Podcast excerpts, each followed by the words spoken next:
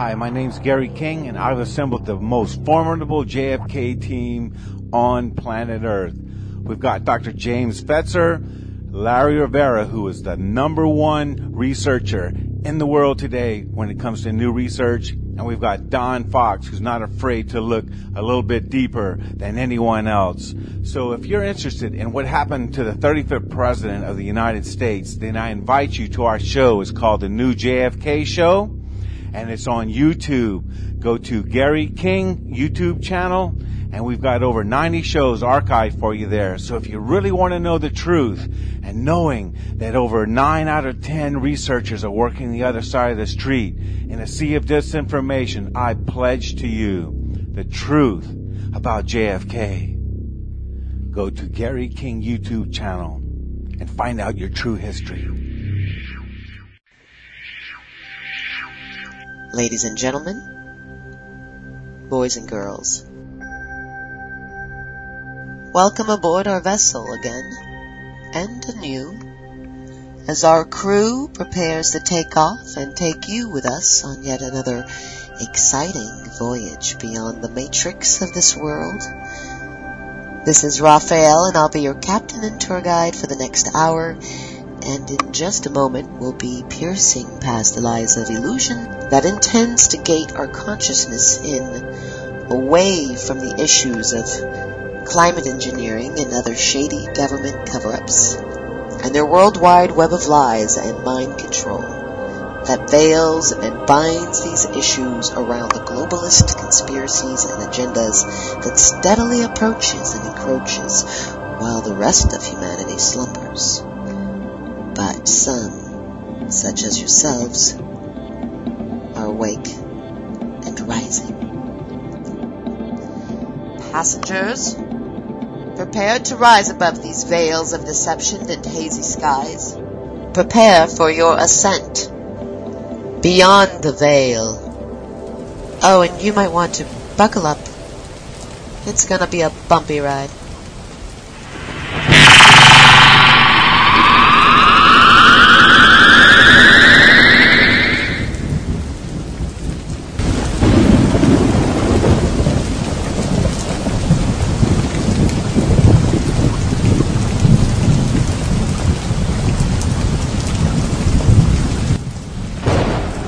Gone.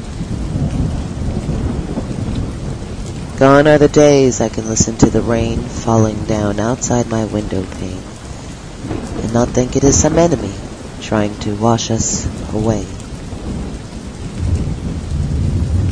Gone.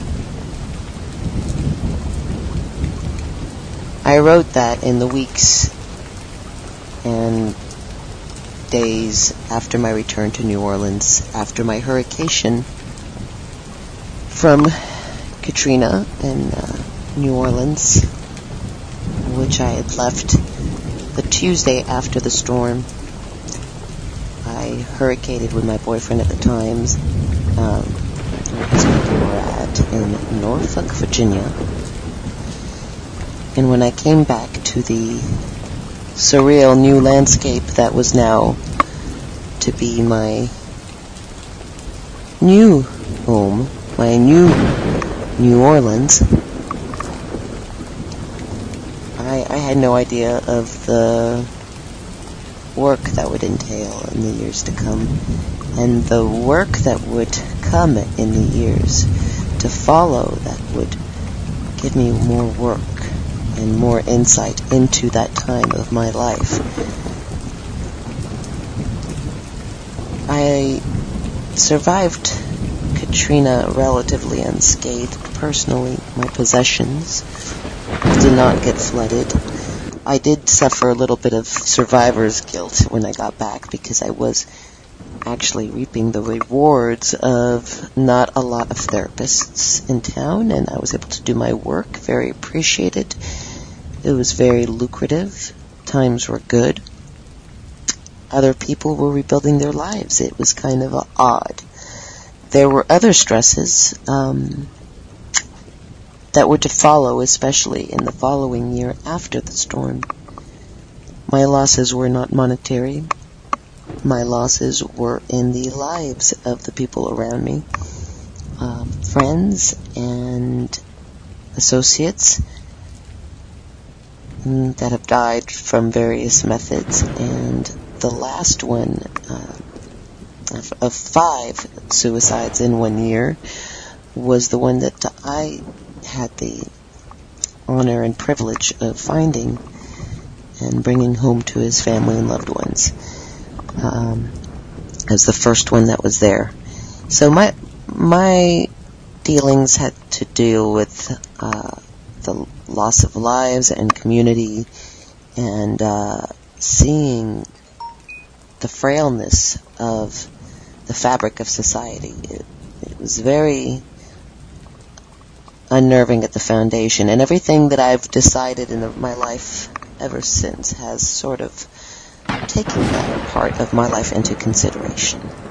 And there have been other events that have shaped me since then, but at the time I had no idea that climate was even possible to engineer.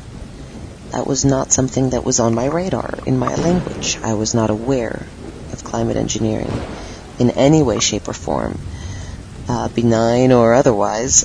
And when I wrote that little poem, which I always thought I needed to finish, and I, I didn't know why, I felt like it was an enemy. It's just, well, it's Mother Nature, but it's our own nature that was creating global warming with CO2 and, but I, I don't even know quite how I meant it when I wrote it. And little did I know that later on, years later, research would give me way more insight into that intuitive free flow of consciousness that I recorded at the beginning of this show.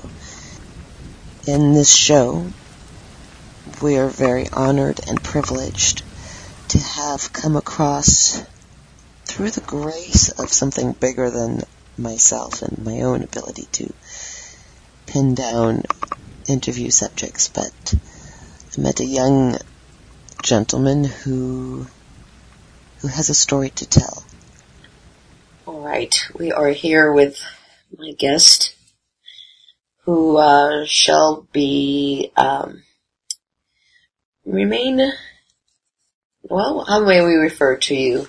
I'm going to remain as much as an open book as possible, but to protect myself and my family, I'm going to be somewhat anonymous, but not to the point where I will leave enough information that for those that are serious, hardcore listeners of your show will obviously have enough clues to research me and, and find my authenticity. Okay, and on that note, let's just establish that before we get into the story, who, who you are, who you be. We have a, a, U.S. Department of Veteran Affairs sheet, confidential client information released with consent of client and representative of AMVETS. I'm leaving out uh, name and other pertinent information and name um, Captain G. Captain G. Of the 104th Transportation Division. Okay, of the 104th Transportation Division. Rank at discharge. Was oh. captain. And branch of Army component active. That's correct, 14 years. Okay, POB.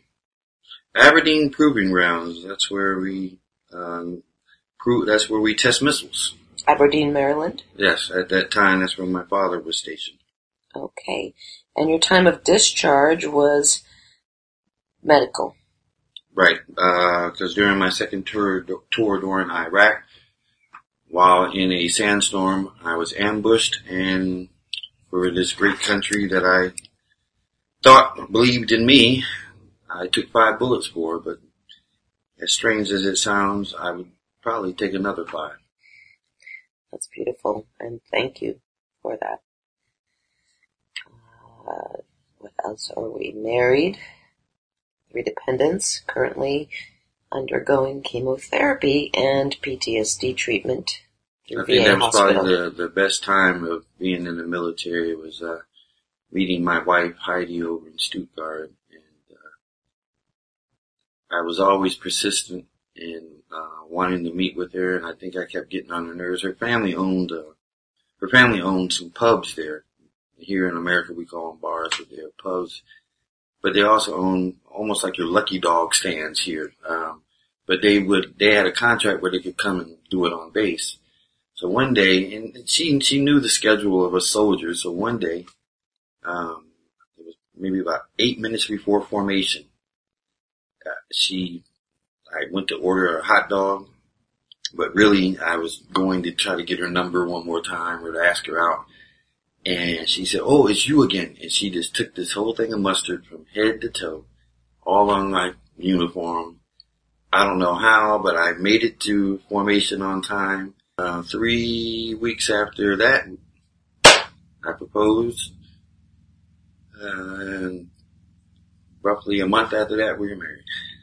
Still married today. I miss her, but uh, I didn't want her to be in this situation, so I left my family in Detroit till I can Okay, what situation are you referring to? My um, it started off in Ann Arbor, um, the cancer that I have, and they referred me to several places. And come to find out, Tulane is uh, ranked number two in the nation for my type of cancer. In fact, they have a building called the Topical Cancer uh, Institute, and they're ranked number. Actually, number one is in Hawaii, and the VA was going to pay for that. That would have been a nice vacation. But uh, second to them is uh, Tulane for my type of cancer, which is sarcoma, Okay. uh, form of bone, uh, bone marrow cancer. All right, and you've been fighting that for how long? I, I've been fighting that since 2012. Okay, now we haven't um, finished reading off your sheet establishing who, some of the facts. Okay. Uh, one of it was your service dates, and it says March 15th, 1997. Mhm. And, uh, wow, uh, discharge at 12, 12, 12, isn't that Mhm. a magic number? Um, And if it hap- ha- happens, if it helps too, uh, uh, I did my MEPS, which that's where you go and um, sign and take the oath. I did that in Atlanta, Georgia. From there, we stayed at a Baymont hotel, and uh, okay. and, and then after that, well, just to establish, and then I did my basic training at um, Fort Jackson, which is in Columbia, South Carolina, and my AIT, which stands for Advanced Individual Training. I did that at Fort Lee. And Air advanced? Advanced. Okay, advanced. I did that uh, in uh, Fort Lee, which is in uh, Petersburg, Virginia. And then about I wanted to stay um, an NCO for a while, so I already had the rank of E4, quickly promoted to E5. So once I made E5, I was approached to either go to OCS or Warrant Officer School, and I chose OCS, and I did that at Fort Benning. So there you go. And you guys are really deep researchers. You will find out who this captain was. okay. And, and that's wonderful. And at this point, I think we can look beyond that and now here. Um, what was some more of, of what it was you did? Now, did your discharge have anything to do with your health, or It had a lot to do with my health because uh, those bullets went to certain areas that weren't going to be. Um, is that when the cancer started? no, I believe that came from another incident where, being in transportation, I was a uh, MOS of 88 Mike. I was in charge of logistics, taking material from point A to point B, and I remember a lot of times it's not my job to question. I signed a clipboard, but there were many times where we were carrying some uh, almost look like the what do you call those um, containers that be on the highway, the um, orange canisters, Okay. And they would be orange, and I know what a biohazard uh, symbol looks like. Right. And the warning was not in English. Everything else in English, but the the warning, warning. it said warning, but then what is this language? So that was kind of, hmm. yeah. Which I have pictures of that that uh, later on. What, what do you What do you mean? What What, what do you think? Uh, what are you saying that was? I, I believe that that was the cover up of what we were carrying. Um, people want to believe that America's not involved in chemical warfare, but it's strange out of 92 men that served with me, well actually, uh, ooh, 80, 81 of those men served under me and one served above me. But to make a long story short, out of that amount of men, why in the same time frame in our lives after being discharged from the military, within four years, 27 of us had sarcoma? Hmm. Right. So I've Very been getting in, uh, the VA will not give me uh, an answer on that. And JAG, which stands for Judge Advocate General, won't touch this. Those are lawyers inside the military. Um, I've written my congressmen, senators, and uh, I will not disclose the ones, but one senator from New Jersey, uh, a Republican, uh, gave me a, some good leads of who to talk to, a private attorney who is really good at looking into government frauds and making people accountable for 27 people's lives having to change. What is the, uh, I'm curious to know, the population of sarcoma amongst the general population versus your, your group? That's interesting. Um, sarcoma is a bone cancer, but it's one of those rare ones, you know. Um, but all of a sudden, I, uh, here's a case of 27. No, the only way I, I didn't even know I had it, but at this time I was working as a bounty hunter. And, you know, I caught the guy and he just basically, you know, he was a little punk, little 15 year old kid, but he pushed me up against the, it was like a, a pole. Uh, we were in a restaurant, but the push was no, no more than like a little tap. But when I went home to my wife, she was like, "Oh God, oh God, what happened? What happened?" I'm like, "What are you talking about?" Because I took my shirt off, but from from the bottom of my neck down, and it made some kind of weird shape. But from here, right down here to like my hip where I was getting the shots at, it went from here to here. It almost made like a straight line for a minute, and then it like made like a almost like a Russian sickle kind of thing, and it was like black and blue. So she took me to the hospital. They ran some tests, and they they thought, oh, it's just a bruise. Um, you might have one person. They said, well, it could have been if you uh, it, it was the building old. They started asking all these questions that seemed irrelevant. I said, why? Well, you could have got bit by a spider or something like that. And they'll, they'll go in and do whatever ridiculous thing to like not acknowledge Right. some of the darker So to come to find out, possibilities. um, one doctor, and I, I saw him twice, and then all of a sudden he got transferred because he was really, really good. He was about to set me up on an organic diet and and show me how the insurance ways around that to cover the uh, herbal way of doing the cancer treatments. But anyways, um, he told me, he said, "Look, man, I, I don't. This is strange, but uh, you're you're blessed to catch this at this stage. At that time, I was stage four, stage four sarcoma. Uh, right now, stage two, and uh, I thank that man a lot. And I don't want to mention his name because, uh, like I said, I mean, I was really getting all set up, and he was going to get me into uh, this this cancer home for vets. But that's fine. No, we're not. We're not going into that. We have enough uh, um, other ground to cover. That's just, my God. Um, and just tell me some of the things that you were doing, and some of the things you, other things you were delivering. Uh, not outside of New Orleans, but like in, you know, in in the world. Have you um, in other countries and during? Have you been? You were served during the war. One of the most precious cargo that I ever was able to transport with the help of other uh, Interpol and uh, NATO armies was the uh, sexually exploited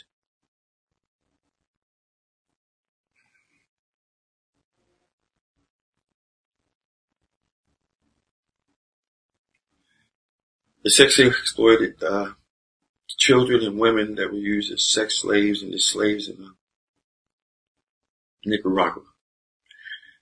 To see their faces when we took out the resistance and the rebels and the, um, you know, it, was almost as if they wanted to reach out and hug you and thank you, but then they're feeling like, well, we trusted some these people and they treated us the same way. How do we know you're not going to do that? So this is how gentle we had to be with them. It's not like any other cargo before. I mean, other cargo you could sit there and uh, one soldiers aren't taught to, to cry and have emotions. That's a no-no. But for some reason, the powers to be just told us today be a human. Oh yeah.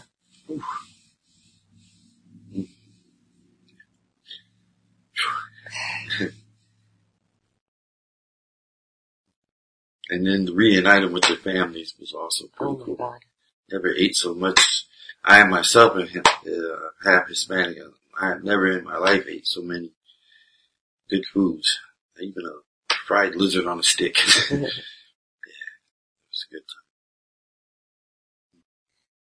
And uh, you had um, deliveries too. What about some of the harder things you delivered?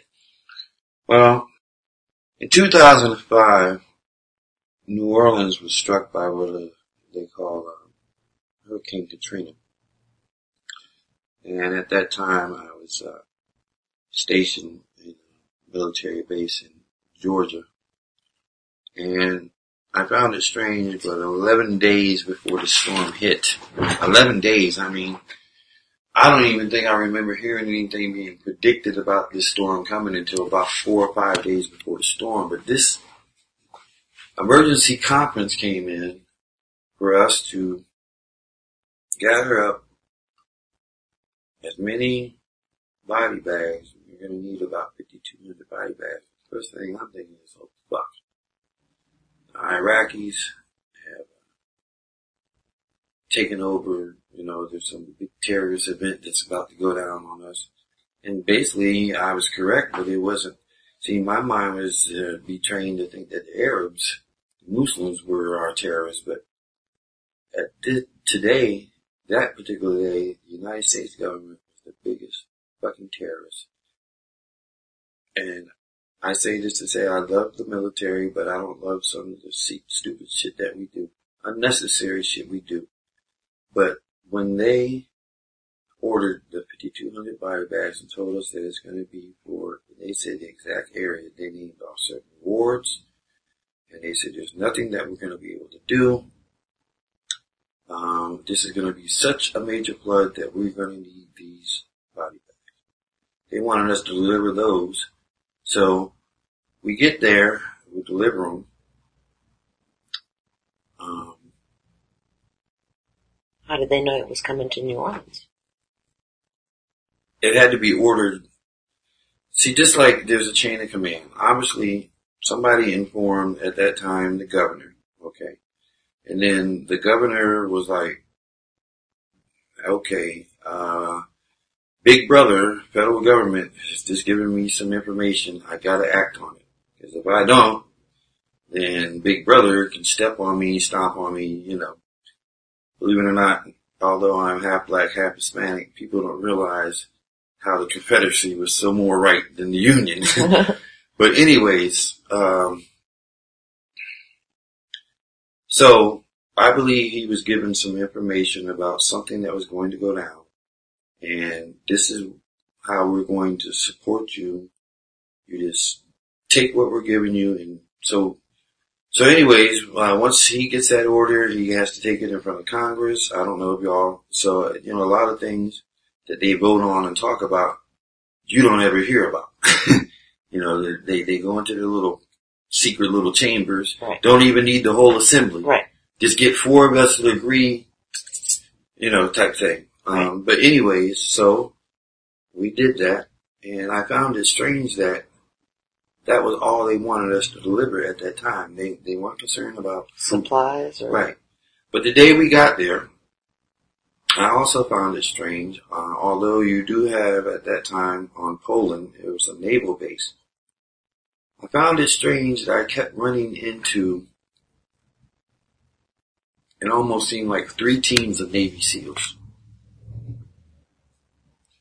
And although as an officer I am privileged to some top security stuff, but I don't think that that naval research base is a training facility of theirs. Though I could be wrong because I have not know, know much about naval intelligence, but I just found that strange that they were there. They were in anticipation of something. That's what I believe. This was how many days again before the storm? Now, at that point now, because it takes a while to gather up all of those, and we were told to walk, we were told to work 24 hour shifts.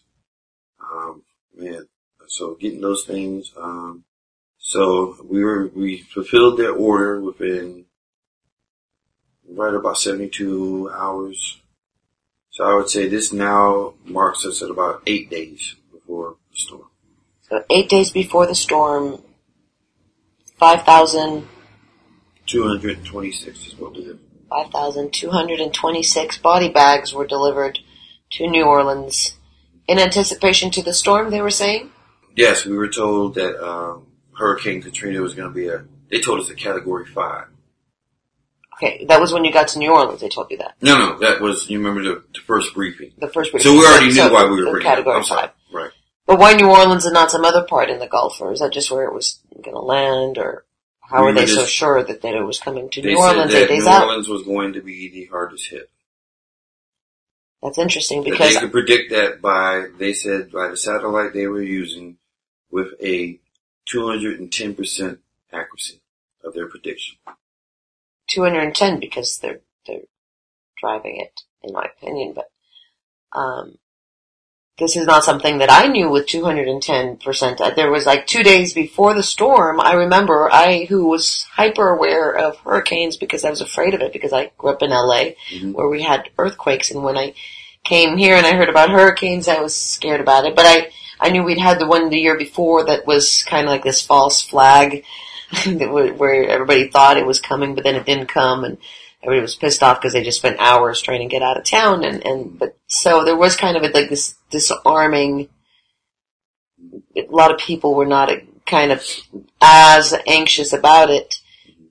And it wasn't until Saturday that I start worrying about it as I see people scurrying and I hear about it for the first time. I've been, I was busy. The first time I heard about it was a Friday before the Sunday that it, it came overnight, you know, landed Monday morning landfall.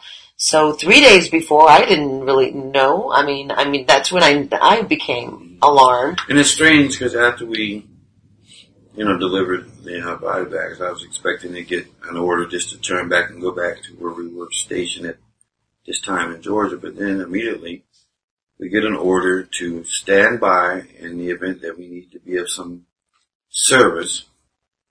Um, but I was thinking, okay, why not just stay here at the naval base? I think at that time you also had Jackson Barracks and the nearest military base would be Belle Chasse, but they wanted us specifically to be about a 100 to 150 mile radius out, but be ready at moment's notice to be able to come back in. And was that just to the region or to New Orleans? Specifically.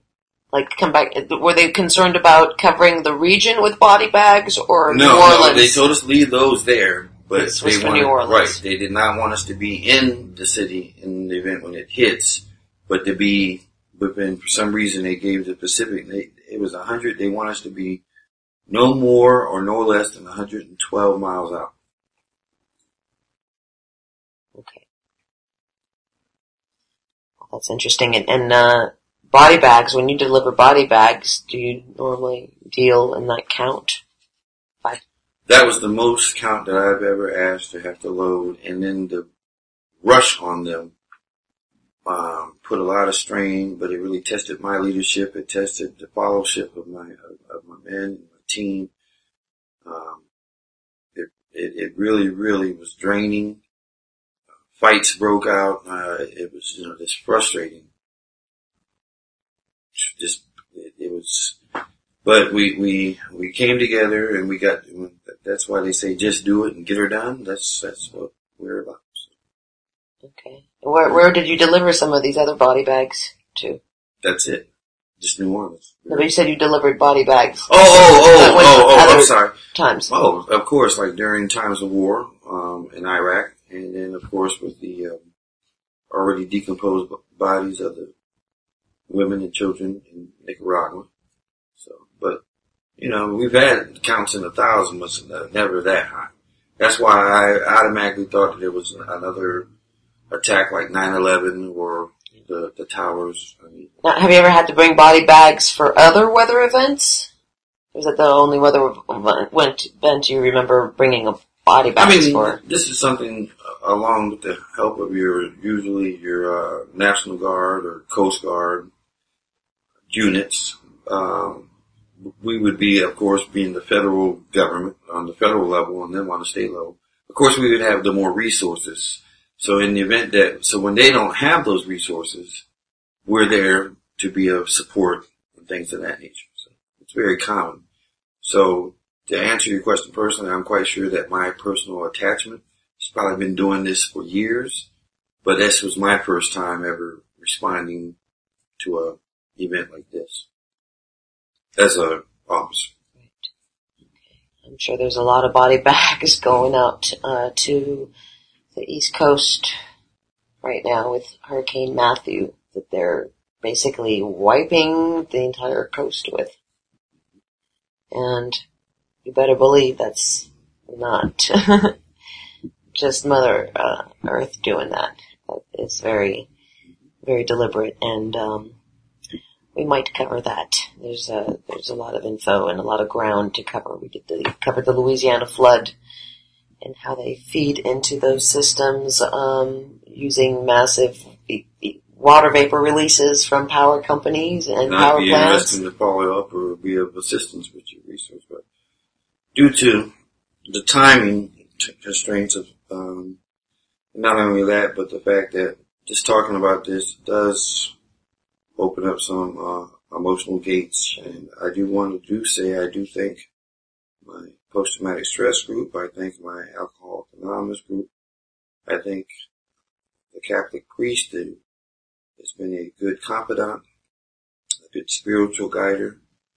I thank the loving community in New Orleans that during my time of homelessness have treated me with the utmost respect and dignity and helped in more ways than monetarily.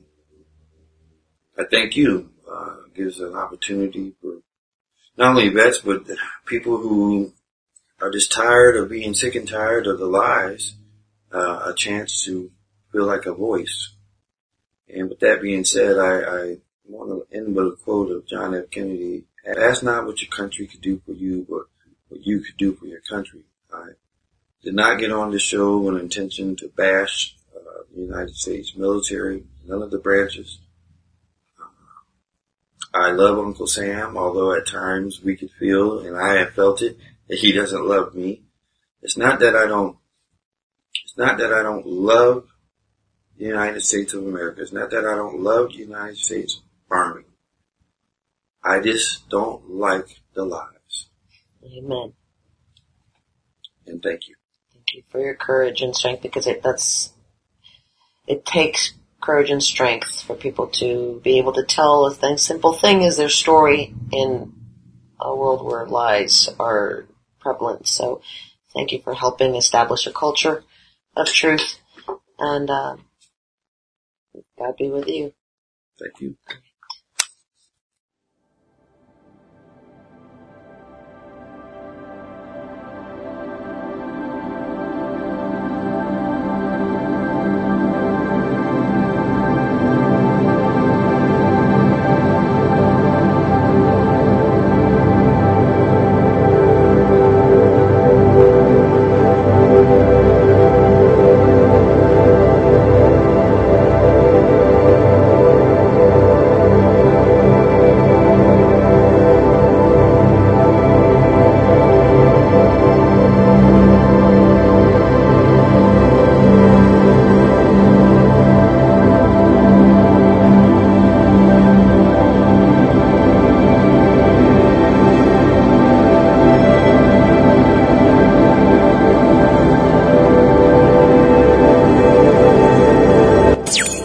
Is Luke Rudkowski of WeAreChange.org, and I'm here with Kristen Meghan, who's actually a U.S. military whistleblower. She has an amazing, fascinating story that we will share with you here today. Now, Kristen, can you tell us what branch of the military you were in and what you uncovered?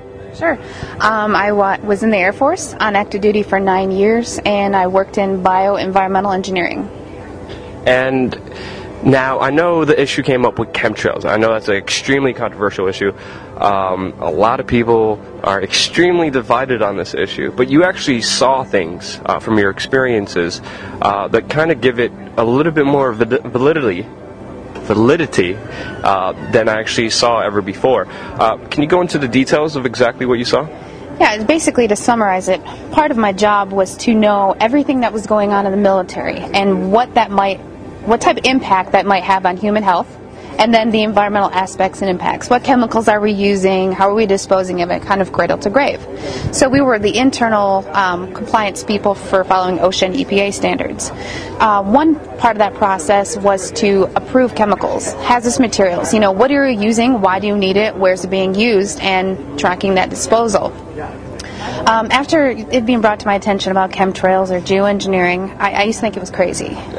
It actually was disrespectful to my line of work because here we are trying to prevent environmental aspects and impacts um, and not have anybody get sick from our operations. But in, in an attempt to debunk, I it changed my life.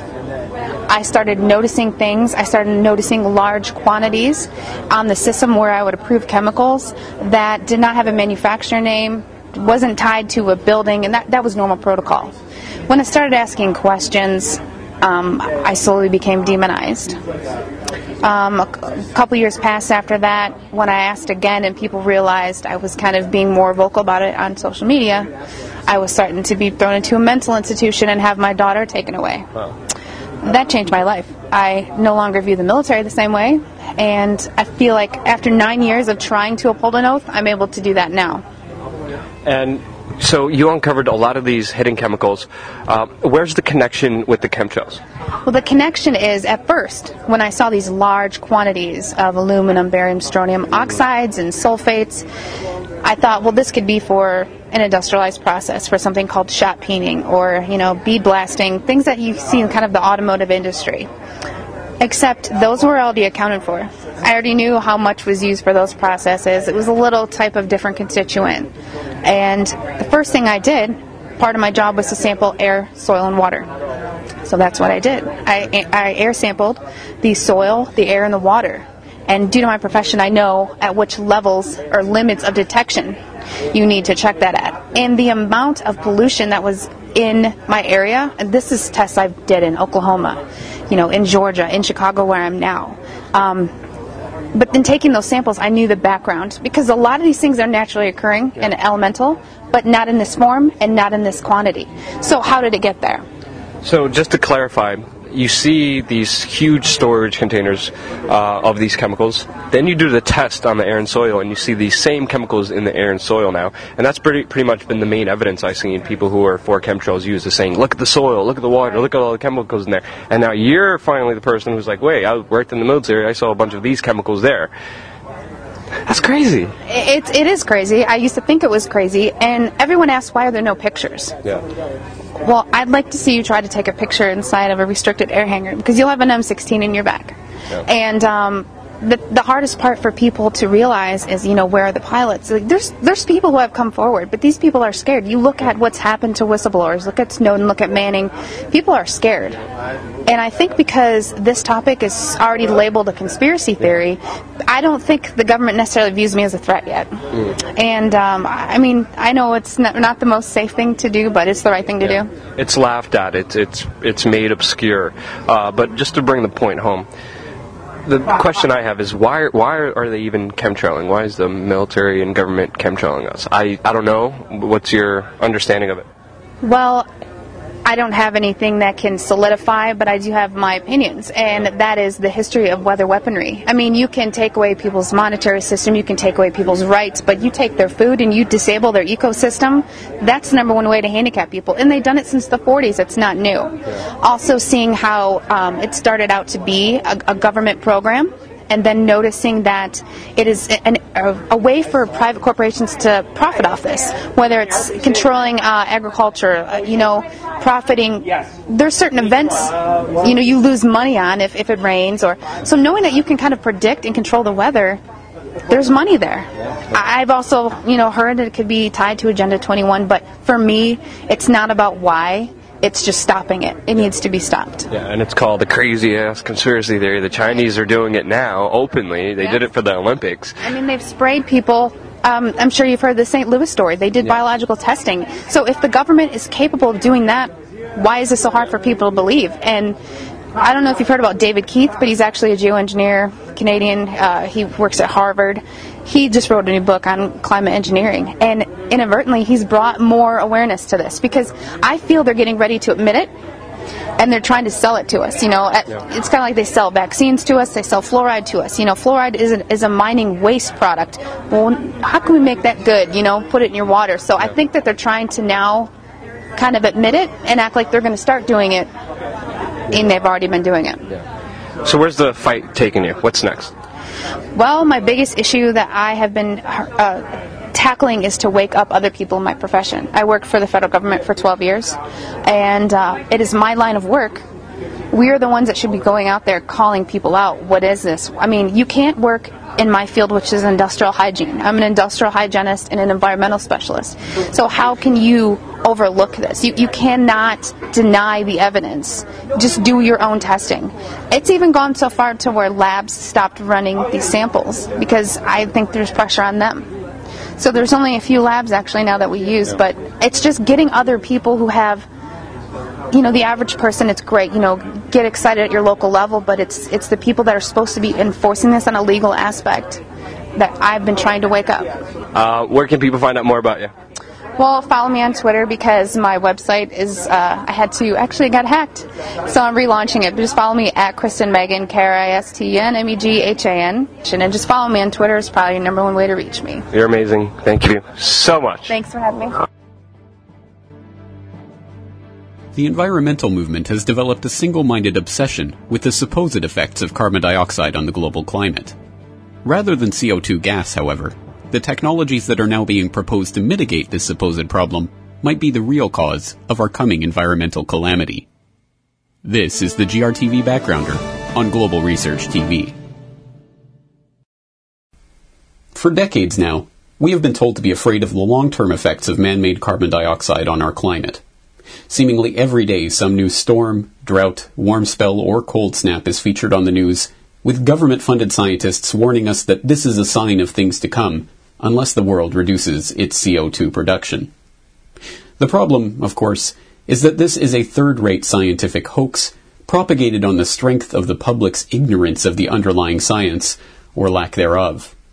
The models and predictions used to scare the public into believing that CO2 is driving climate and will continue to do so in an increasingly dangerous fashion share the distinction of being universally wrong in their predictions of trends over the past 15 years, yet we are still asked to believe in the long-term validity of these same falsified models. As Robinson et al. noted in their 2007 study, Environmental Effects of Increased Atmospheric Carbon Dioxide, published by the Oregon Institute of Science and Medicine, predictions of harmful climatic effects due to future increases in hydrocarbon use and minor greenhouse gases like CO2 do not conform to current experimental knowledge. Also in 2007, J. Scott Armstrong, a researcher at the University of Pennsylvania and the author of Long Range Forecasting, a standard textbook on the principles of forecasting, co-authored an audit of the procedures that the IPCC used for its global warming projections, finding that these procedures violated 72 of the 89 relevant principles of scientific forecasting. Last year, the Journal of Geophysical Research Atmospheres published a study showing that the climate prediction models examining periods of less than 30 years on the geographical scale of continents are riddled with inaccuracies.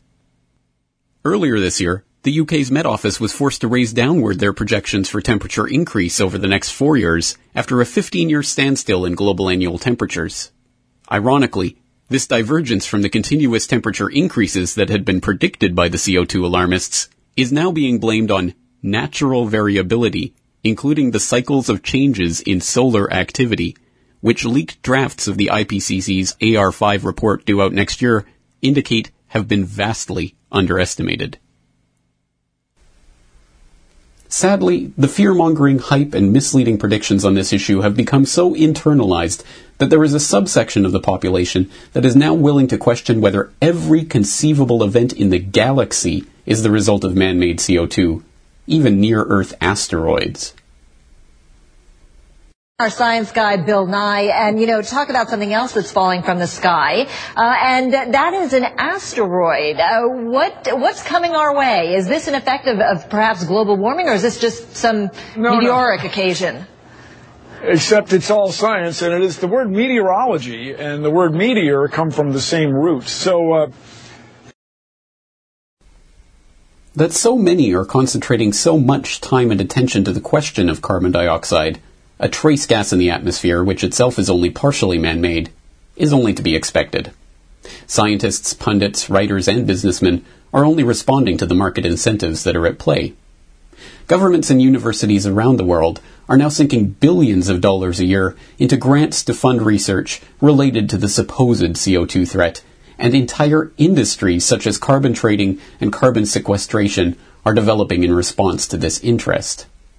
Quite simply, too much money and potential political power is at stake for the threat of global warming to be revealed as a false alarm. One of the most worrying possibilities to arise from this trend, however, is the political legitimization of a concept that, ironically, has the potential to become a real threat to our environment geoengineering. What if we really were in a jam, okay, and we wanted to really cool the earth in a hurry, okay, we didn't want to wait 40, 50 years. Is there another option, okay? And we explore scientific solutions uh, that come under the rubric of geoengineering. Where we limit solar radiation from entering the Earth's atmosphere by having airplanes disperse sulfur into the air. The particles reflect light back out into space, thereby having a cooling effect on the planet and you can also apparently do this using giant balloons as well. Whether this idea is right or some other idea is right, I think it's almost certain that we will eventually think of cleverer things to do than just putting sulfur in. That if engineers and scientists really turn their minds to this, it's amazing how we can affect the planet. The one thing about this is it gives us extraordinary leverage. This, this improved science and engineering will, whether we like it or not, give us more and more leverage to affect the planet, to control the planet, to give us weather and climate control, not because we plan it, not because we want it, just because science delivers it to us bit by bit. The practice of geoengineering is now well over half a century old. As early as the late 1940s, American mathematician John von Neumann was researching weather modification and its potential uses in climatic warfare for the U.S. Department of Defense.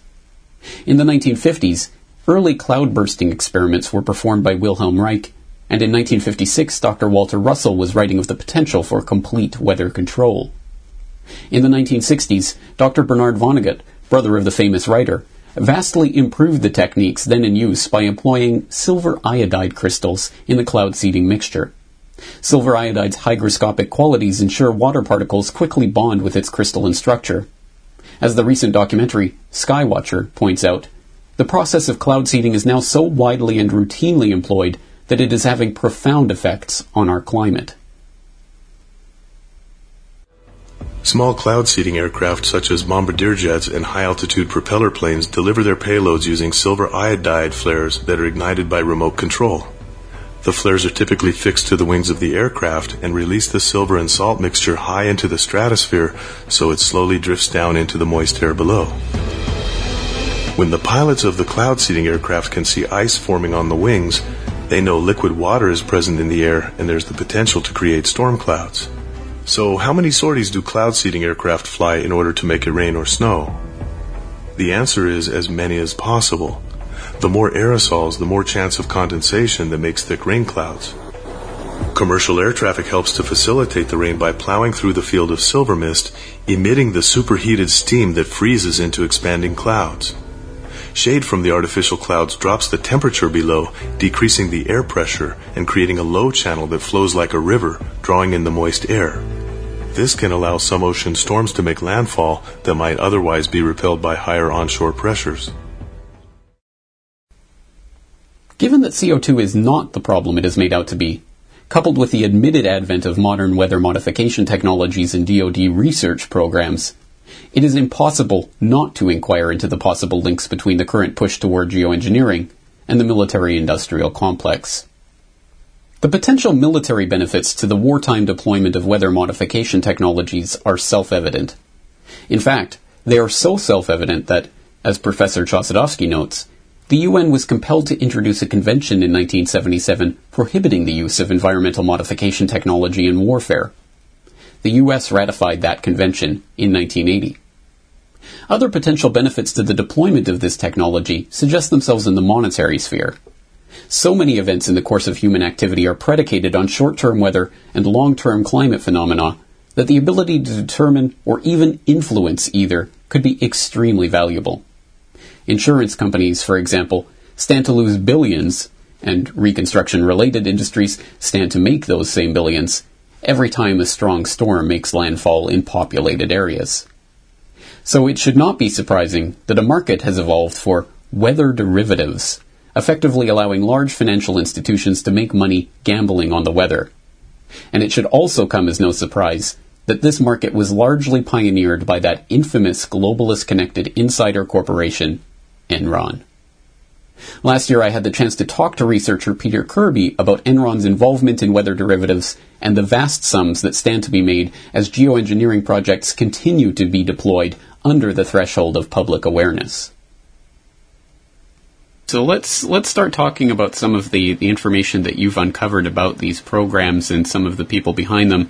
And let's just start by introducing people to something called Enron Weather, which you bring up in your article about geoengineering for financial gain through derivatives.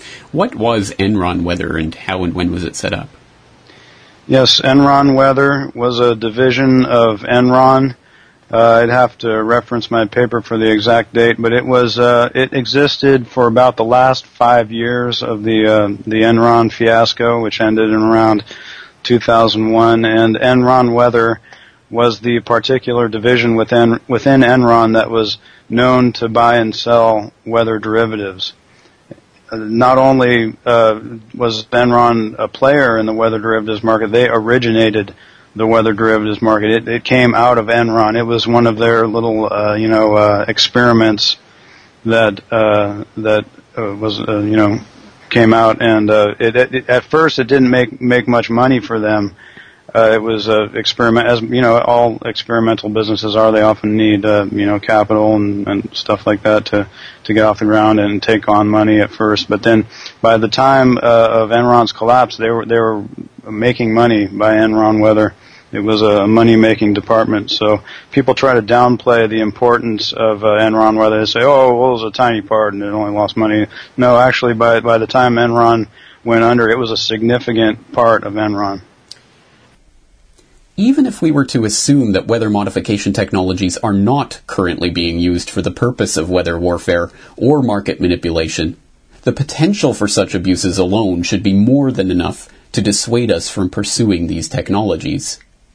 Even more worrying, perhaps, are the true unknown environmental ramifications of the long-term effects of these technologies on our environment. Ironically enough, those who are warning us of the potentially disastrous consequences of man-made climate change may be exactly right in their assessment after all. But in the end, it may not be the man-made CO2 they're worried about that is the real culprit of this coming catastrophe, but the geoengineering technologies that are being proposed as the solution to this problem. For more on this story and other breaking news and current events, please go to globalresearch.ca. For more research and analysis by James Corbett, please go to corbettreport.com.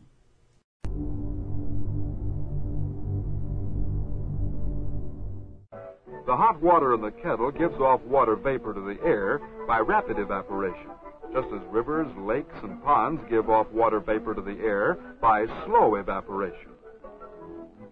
As the hot water-filled air hits the colder air near the ice tray, the water vapor turns into clouds of tiny water droplets floating in the air.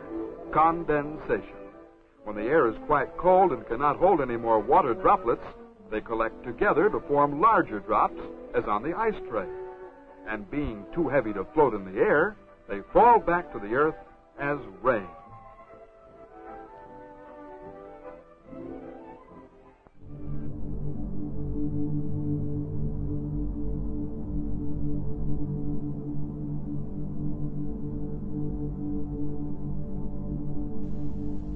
Accumulating water vapor creates clouds. just like a kettle boils and creates vapor. Evaporation happens in nature as well.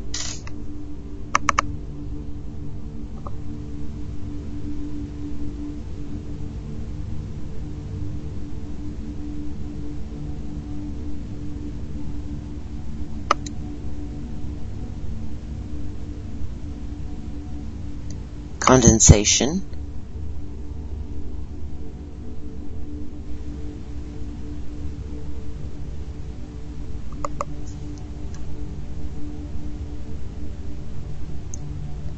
Clouds.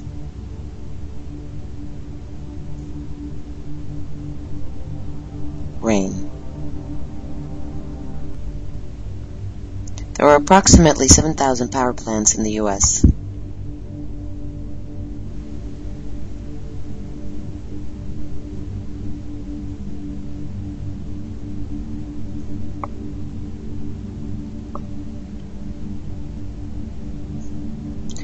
almost all of which have large cooling towers or banks of WSAC, wet surface air coolers, each of which can produce thousands of gallons of water vapor per minute.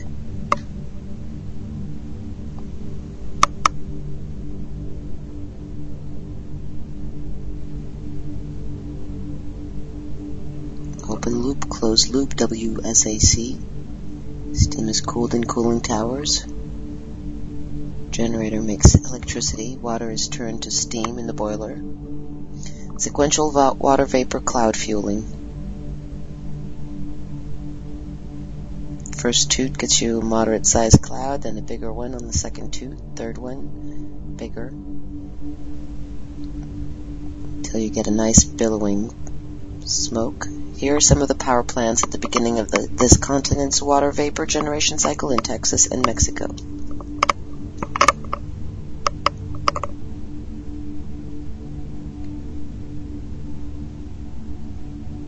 Nice round cooling systems.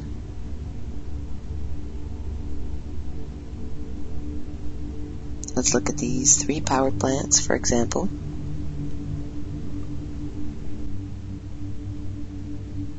See the same circular systems.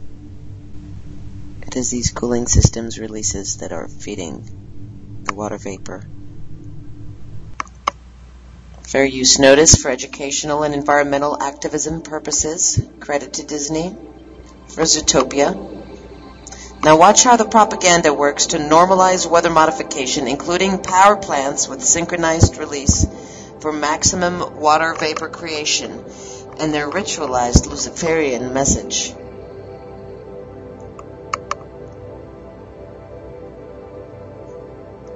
Bunny's on her way to Zootopia where a bunny can be anything the bunny wants to be. She's going through fair climate. See the steam coming out of the wall powered by what looks like power plants?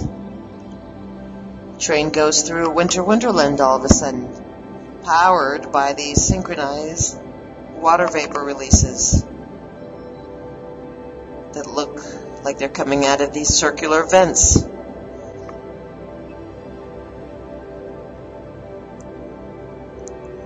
Whole winter wonderland world is ice frozen over artificially. In the perfected future, all animals live as one and all climates will be manageable. Now she's in a tropic, also assisted by man, as the song Try Everything plays in the background. Try Everything, also known as Do As Thou Willst by Aleister Crowley, occultist and pedophile.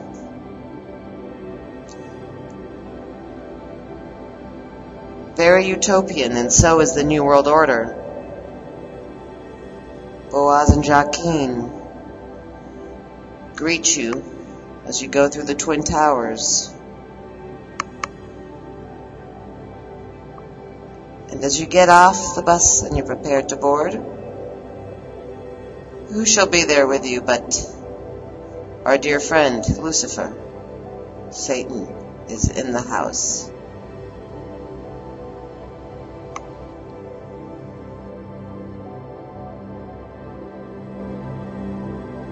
Did you catch that? There you go. As you step off the bus into Zootopia, aka New World Order, Satan is with you. And going back to our power plants and water vapor release, synchronized.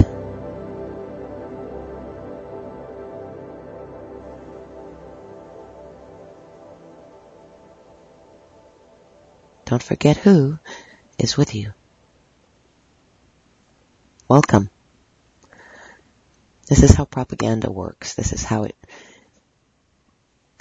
really insane things get normalized into the subconscious of humanity. It starts young. It is deliberate. And if you've never studied Illuminati Symbolism 101, I recommend that you do. There are plenty of videos on the internet for that. So in the meantime, be aware. Spread the word. If you haven't seen the other shows, please do. There is a lot of information that is intended to make you more efficient in navigating through the landscape of climate engineering and the many lies and propaganda that surround it. Be safe, be prepared, and be blessed. Thanks for listening.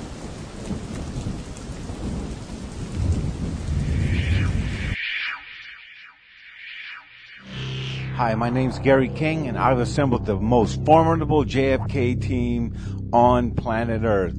We've got Dr. James Fetzer, Larry Rivera, who is the number one researcher in the world today when it comes to new research. And we've got Don Fox, who's not afraid to look a little bit deeper than anyone else. So if you're interested in what happened to the 35th President of the United States, then I invite you to our show. It's called The New JFK Show and it's on YouTube. Go to Gary King YouTube channel and we've got over 90 shows archived for you there. So if you really want to know the truth and knowing that over 9 out of 10 researchers are working the other side of the street in a sea of disinformation, I pledge to you the truth about JFK. Go to Gary King YouTube channel and find out your true history.